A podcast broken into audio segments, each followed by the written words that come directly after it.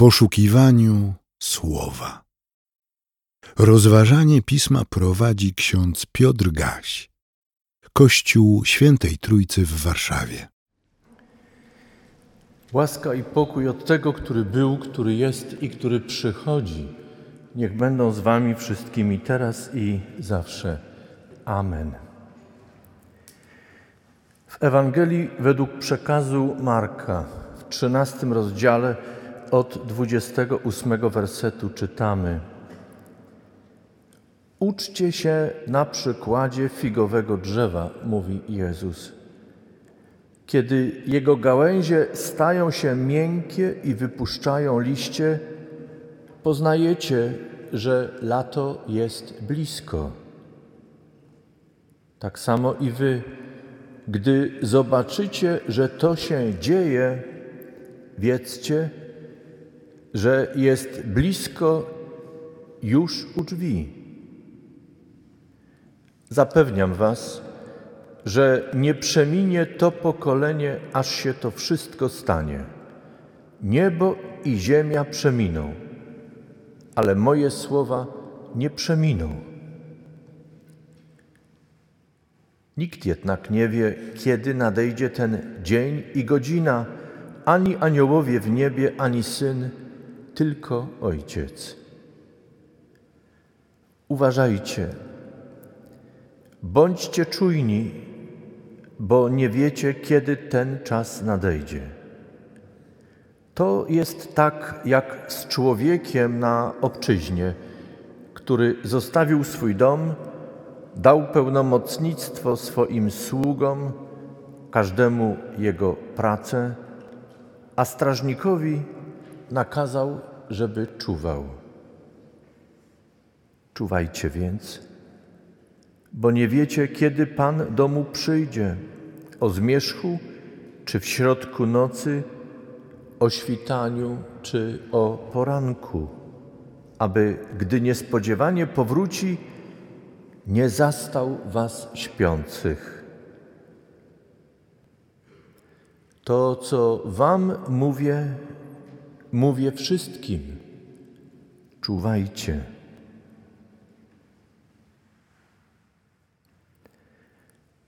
Panie Jezu Chryste, dziękujemy Ci za Twe słowo. Niech nie napełnia nas lękiem, ale roztropnością. Nie straszysz nas, ale chcesz nas obudzić do mądrego, roztropnego, aktywnego życia. W każdym czasie i w każdym miejscu, gdzie nas postawisz.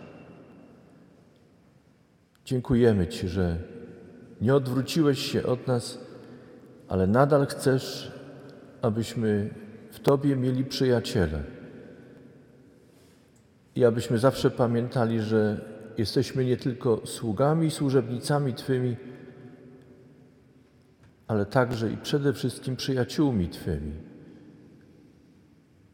Dziękujemy Ci za to. Prowadź nas teraz w tym rozmyślaniu. Amen.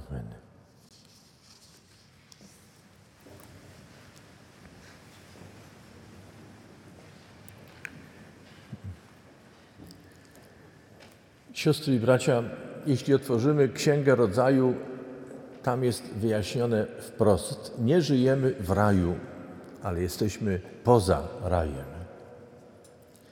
Człowiek wybrał i znalazł się poza rajem. Naturalnie w takim przypadku mówimy, przepraszam, ja nie wybierałem. Ja nie wybierałam. Dlaczego mam być poza rajem z powodu wyboru kogoś, kto był, istniał przede mną?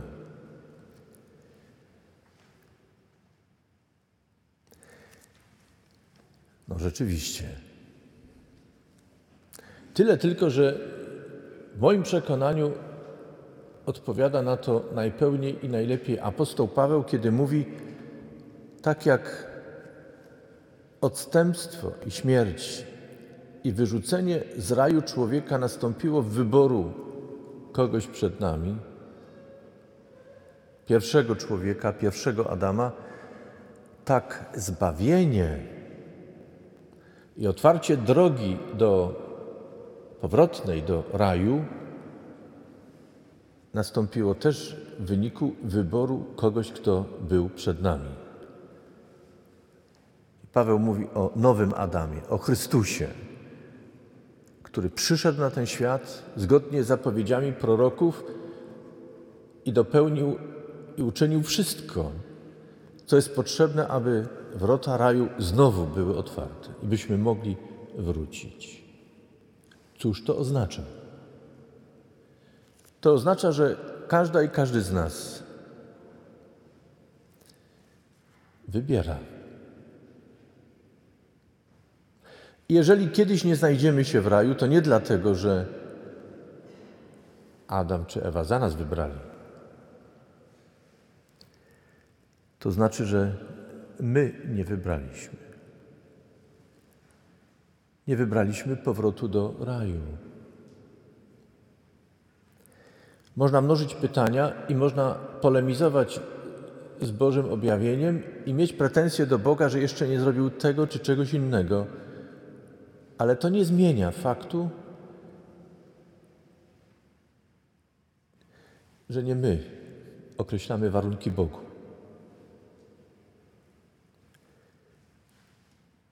Bóg jest Panem, a my Jemu podlegamy. Kto chce się spierać nadal z Bogiem, niech się spiera. Jeśli chce ktoś o tym rozmawiać, służę rozmową.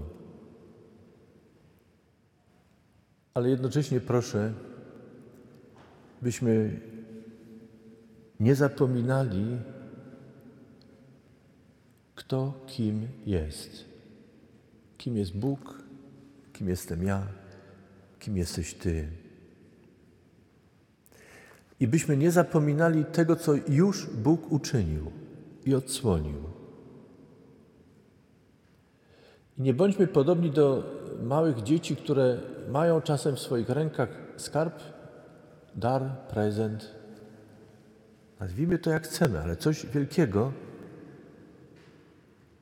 a my nadal pozostajemy rozkrzyczani, zapłakani, źli, bo wyobrażaliśmy sobie coś zupełnie inaczej. Czujemy się niezadowoleni, niespełnieni w relacji z Bogiem. Gdzie jest ten raj? Tam, gdzie jest Bóg. Obraz raju, który jest pokazany w Księdze Rodzaju, jest przedmiotem wielkich dyskusji i wykładów. Ale całe Pismo Święte krótko odpowiada, że raj, Eden, niebiosa, Nowe Jeruzalem, różne nazwy są na to, co jest niczym innym jak miejsce, które, w którym jest Bóg, w którym można Boga oglądać twarzą w twarz. To jest coś więcej niż całe stworzenie. To jest coś więcej niż to, co my poznajemy i dotykamy. To jest coś więcej niż to, co usiłujemy zrobić w tym świecie, także na chwałę Bożą. To jest miejsce, które Bóg dla nas przygotował i o którym czytamy, że oko ludzkie go jeszcze nie widziało, ucho ludzkie o nim nie słyszało. Opowiadamy o nim, ale musimy być ostrożni, byśmy nie fantazjowali. Ale po prostu, w moim przekonaniu, poprzestali na tym, co czytamy w tekstach natchnionych. To będzie to miejsce, które miał człowiek, zanim odstąpił od Boga. Błogosławiony. Siostry i bracia, Biblia mówi, że przyjście Chrystusa rozpoczęło czas ostateczny, czyli finał już się rozpoczął. I to jest bolesny finał. Przyznam, że kiedy byłem w dziecięcym wieku, nigdy nie potrafiłem zrozumieć, dlaczego Bóg dopuszcza do tego i sprawia to coś. I dlaczego tak straszne rzeczy, o których czytamy między innymi w trzynastym rozdziale, w wersetach poprzedzających odczytane słowa Chrystusa, dlaczego musi to być tak straszne? W domyśle przypisywałem to Bogu. I muszę przyznać, że im dłużej żyję i obserwuję świat, dochodzę do wniosku, że z całą pewnością nie chodzi tutaj o to, co Bóg przez człowieka sprawi, co uczyni w tym świecie, ale co człowiek uczyni bez Boga w tym świecie, w czasie ostatecznym. Jeśli zajrzycie do tego trzynastego rozdziału Ewangelii według przekazu Marka, jest tam mowa o tym, że w czasie ostatecznym przyjdzie wielu, którzy będą powoływali się na Chrystusa, nawet będą mówili, że w Jego imieniu przychodzą, ale to, co będą głosili i mówili, będzie sprzeczne z wolą Pana. Niestety wielu zwiodą. Dlaczego? Bo jeśli ktoś nie zna woli Chrystusa, nie jest w stanie rozróżnić to, co jest Chrystusowe i co jest przeciw Chrystusowi. Dalej czytamy, że w czasie ostatecznym będą wieści w całym świecie o wojnach, odgłosy bitew i wielu będzie przerażonych i zastraszonych.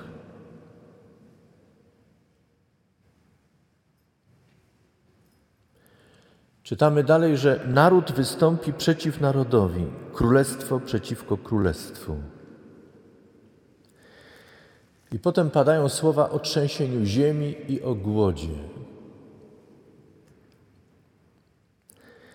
To trzęsienie ziemi zawsze kojarzyłem z ruchami tektonicznymi wpisanymi w naturę globu, na którym żyjemy.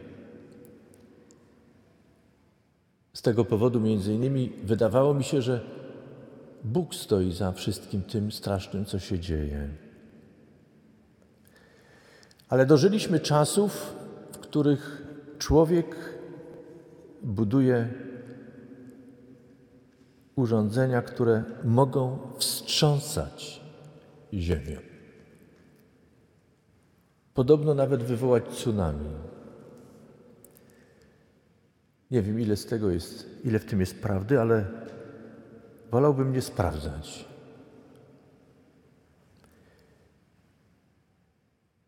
To jednak, że ziemia się trzęsie, także wskutek działania człowieka nie ulega wątpliwości. Pamiętacie te informacje z okresu pandemii, kiedy okazało się, że sejsmolodzy cieszą się, bo wreszcie mogą słuchać naturalnych, prawdziwych odgłosów i ruchów ziemi. Ruch w świecie stanął. Miał swoje konsekwencje, ten zastój. Ale przekonaliśmy się wtedy, jak bardzo nasze stąpanie po ziemi, w cudzysłowie, jest niczym innym jak zadeptywaniem tej ziemi, potrząsaniem nią. Ziemia rezonuje wskutek naszej obecności, naszego działania. To, co będzie działo się w czasach ostatecznych, Chrystus mówi, dotknie także kosmosu. Będą dziwne zjawiska i straszne zjawiska w kosmosie. Żyjemy w czasach, kiedy człowiek także wiele czyni w kosmosie. Wiele dobrego. I dzięki działaniu człowieka możemy zajrzeć na to, czego ludzie przed nami nie widzieli. I to jest świat zachwycający.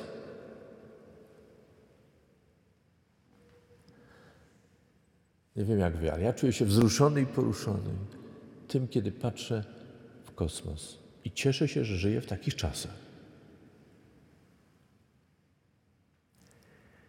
A jednocześnie przeraża mnie, że w kosmosie zrobiliśmy śmietnik. I przeraża mnie to, że człowiek myśli o eksploracji kosmosu, budując wspaniałe teorie, nie wiedząc, jakie skutki będzie miało dla człowieka i kosmosu kolejne sięganie ręką ludzką po to, co jest. Staje się coraz bardziej dostępne. Pytanie tylko, jakie są konsekwencje. Pamiętacie? W raju było podobnie.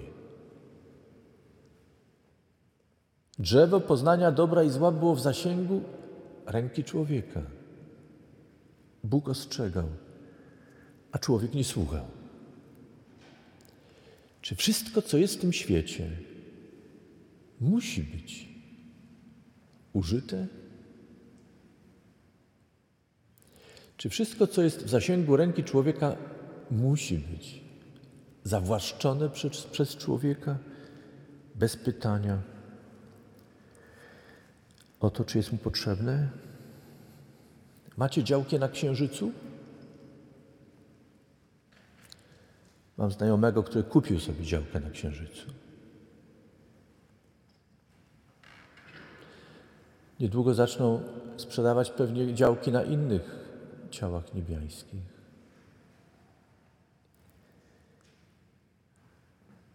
Kim jest człowiek? Że w swojej wielkości i w swojej mądrości staje się tak głupi, tak nieroztropny, tak zachłanny, że mogąc coraz więcej sprawia, że czasy ostateczne, o których Chrystus mówił tamtym ludziom w obrazach, w słowach, które byli w stanie pojąć w tamtym czasie, w naszym czasie nabierają szczególnego wymiaru. I przyznajmy, jest w nas ambiwalencja. Z jednej strony cieszymy się, że żyjemy w czasach postępu. Z drugiej strony pytamy, co jeszcze jest postępem, a co jest kontynuacją odstępstwa, odejścia od raju. I zamiast być powrotem do Boga i Stwórcy i nawróceniem naszym, jest dążeniem drogą śmierci. Chrystus powiedział do swych uczniów i uczennic: popatrzcie na świat, który was otacza. Umiecie rozpoznawać znaki w przyrodzie. Słuchajcie tego, co mówię do was, słuchajcie tego, o czym wam powiedziałem wcześniej, i rozpoznawajcie czasy po znakach, które zapowiedziałem, i czuwajcie.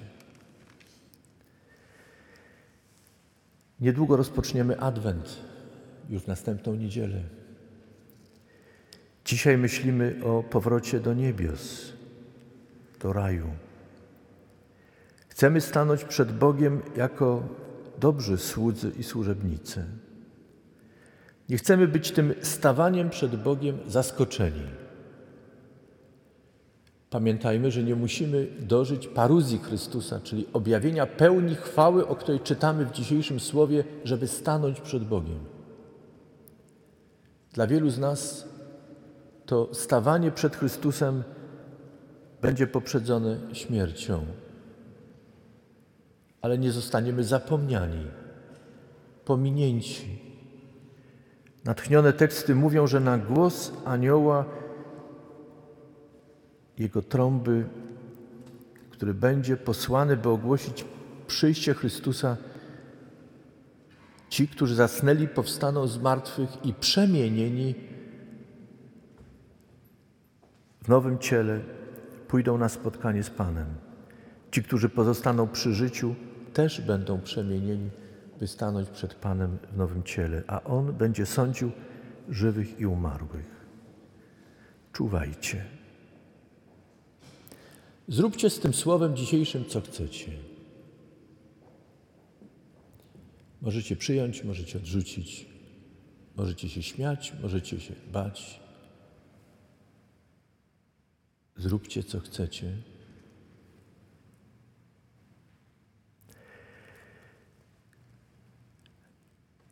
Ale uważajmy, żebyśmy jako mądrzy ludzie, dbający o wiele spraw w tym świecie,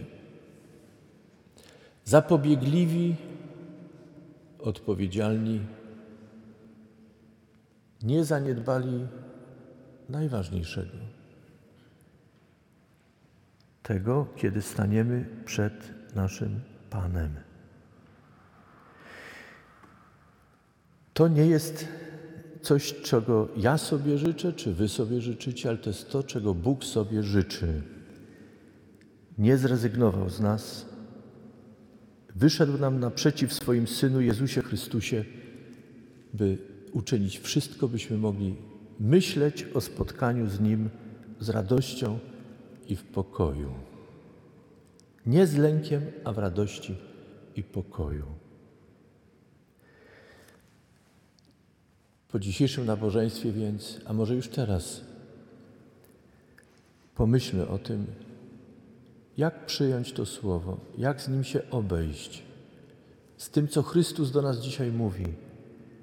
I chciejmy dostrzec w tym, że On wychodzi nam naprzeciw także w tym słowie i dba o to, byśmy nie byli zaskoczeni,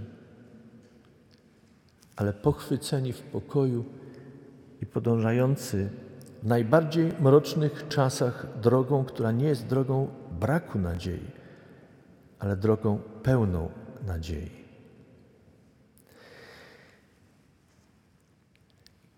Kiedy sięgamy do Księgi Rodzaju, są tam słowa, które pokazują, że Bóg, wypędzając przed swojego oblicza człowieka, w istocie go chronił.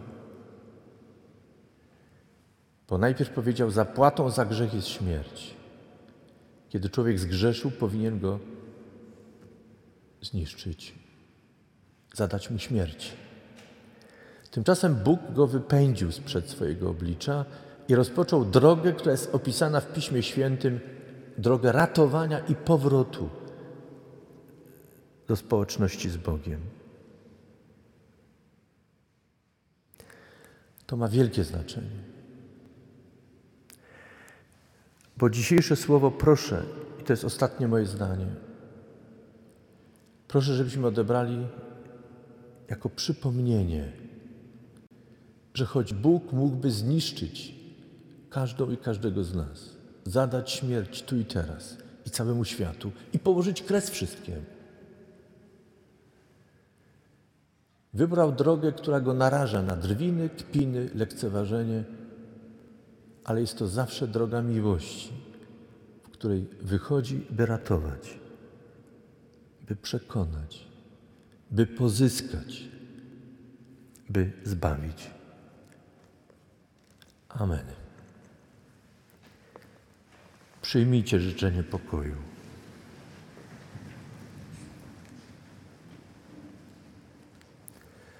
A pokój Boży, który przewyższa wszelkie zrozumienie, niechaj strzeże serc i myśli waszych w Chrystusie Jezusie, Panu i Zbawicielu naszym. Amen. Więcej materiałów na w w w kropka trójca waw kropka p l